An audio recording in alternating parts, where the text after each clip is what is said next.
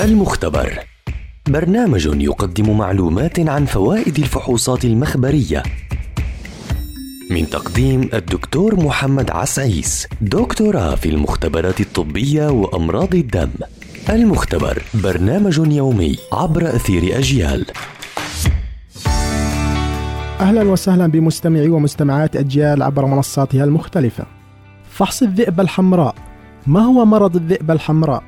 هو مرض التهابي مناعي مزمن ينشأ عندما يهاجم الجهاز المناعي أجهزة الجسم الأخرى واعضائه عن طريق تكوين أجسام مضادة تهاجم أنسجة الجسم المختلف بما في ذلك أنسجة القلب والرئتين والكليتين بالإضافة إلى المفاصل والجلد وخلايا الدم بشكل عام. تعتبر النساء أكثر عرضة للإصابة بمرض الذئبه الحمراء من الرجال بنسبة 9 إلى 1 لسبب غير واضح. هنالك أعراض عديدة لمرض الذئبة الحمراء أهمها التعب والحمى زيادة الوزن أو نقصانه آلام وانتفاخ في المفاصل.